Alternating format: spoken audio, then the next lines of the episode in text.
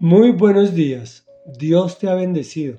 Es la realidad y además es el título que le pusimos hoy al comentario al Salmo 45, el cual dice así, es de los hijos de Coré. De mi corazón brota un hermoso poema mientras recito mis versos ante el rey. Mi lengua es como una pluma de hábil escritor. Tú eres el más apuesto de los hombres.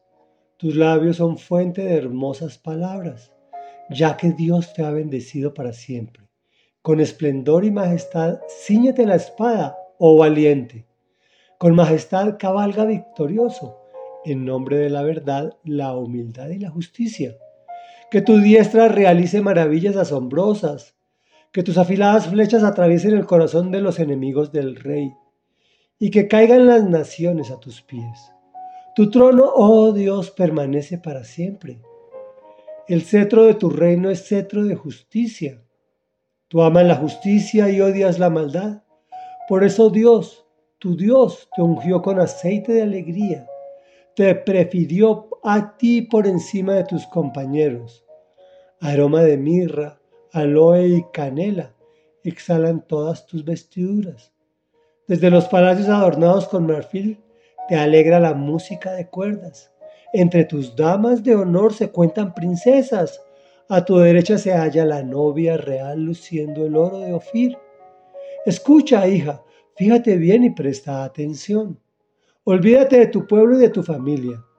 El rey está cautivado por tu hermosura. Él es tu Señor. Póstrate ante Él. La gente de Tiro vendrá con presentes, los ricos del pueblo buscarán tu favor. La princesa es todo esplendor luciendo en su alcoba brocados de oro. Vestida de finos bordados, es conducida ante el rey. Seguida por sus compañeras doncellas, con alegría y regocijo son conducidas al interior del palacio real. Tus hijos ocuparán el trono de tus ancestros, los pondrás por príncipes en toda la tierra. Haré que tu nombre se recuerde por todas las generaciones. Por eso las naciones te alabarán eternamente y para siempre. Comentario. Este salmo es una exaltación profética del Hijo de Dios. Muchos años antes de que viniera a este planeta. Y dice que tus labios son fuente de hermosas palabras. Obvio, por su palabra todo fue creado. Dios te ha bendecido para siempre. Él es eterno, es la verdad, la humildad y la justicia. Su reino es de justicia, por supuesto, pues ama la justicia y odia la maldad. Hasta aquí podemos ver varios atributos de Jesús en su primera venida. No todos, obviamente, los que enumera el Salmo. Con majestad cabalga victorioso, con esplendor y majestad ciñete la espada, oh valiente, que tus afiladas flechas atraviesen el corazón de los enemigos del rey y que caigan las naciones a tus pies. Aquí podemos ver cómo será la segunda venida de Jesús, cabalgando sobre su caballo blanco, ya como rey de reyes y señor de señores. El rey que nombra aquí es Dios Padre. Por otro lado dice, entre tus damas de honor se encuentran princesas. A tu derecha se halla la novia real luciendo oro de Ofir. La novia es la iglesia. O sea, o sea, tú y yo y todos los que han recibido a Jesús en su corazón. Mira cómo nos ve. Y el Padre, por supuesto. El Rey está cautivado por tu hermosura. Pues yo no sé qué verá tan bello de nosotros, pero así nos ve el Señor. Mas nosotros debemos postrarnos ante Jesús, que viene por su novia, por todos nosotros. La iglesia no son ladrillos, la iglesia o bueno, los podemos llamar piedras vivas, tú y yo y todos los que lo recibieron. Y mira cómo vamos a ser tratados.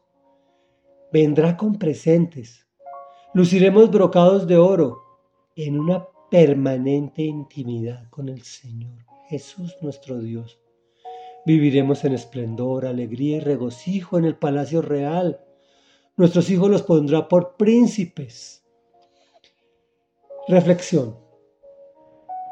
Finalizamos descubriendo un escenario de lo que será el final de los tiempos y cómo sería o cómo será nuestra posición si recibimos al Señor Jesús en el corazón. Si no lo haces, estás en todo tu derecho. Simplemente inviertes todo lo pronosticado. Es decir, que ya viene sufrimiento y crujir de dientes por la eternidad. Qué estupendo negocio recibir a Dios en nuestro corazón. Oremos. Gracias bendito Padre de la Gloria. Gracias amado Jesús, gracias Espíritu Santo, porque tú Dios nos has bendecido. Dios, y haces que de nuestros corazones broten hermosos poemas, pues has bendecido para siempre, Señor.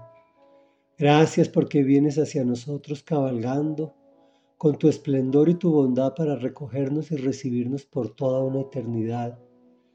Te alabamos, Señor. Te alabamos nosotros como tu novia real, porque tú vienes por tu novia con la cual harás las bodas del Cordero. Gracias, Señor Gracias, amado Rey Dios, porque te casarás por la eternidad con nosotros, pues estás cautivado por nuestra hermosura, que tú eres el único que la ves. Gracias por ver eso, por ver lo bueno de nosotros. Gracias, gracias, gracias, amado Jesús, por todo lo que harás, lo que haces y lo que hiciste. En el nombre de Jesús, gracias. Amén y amén.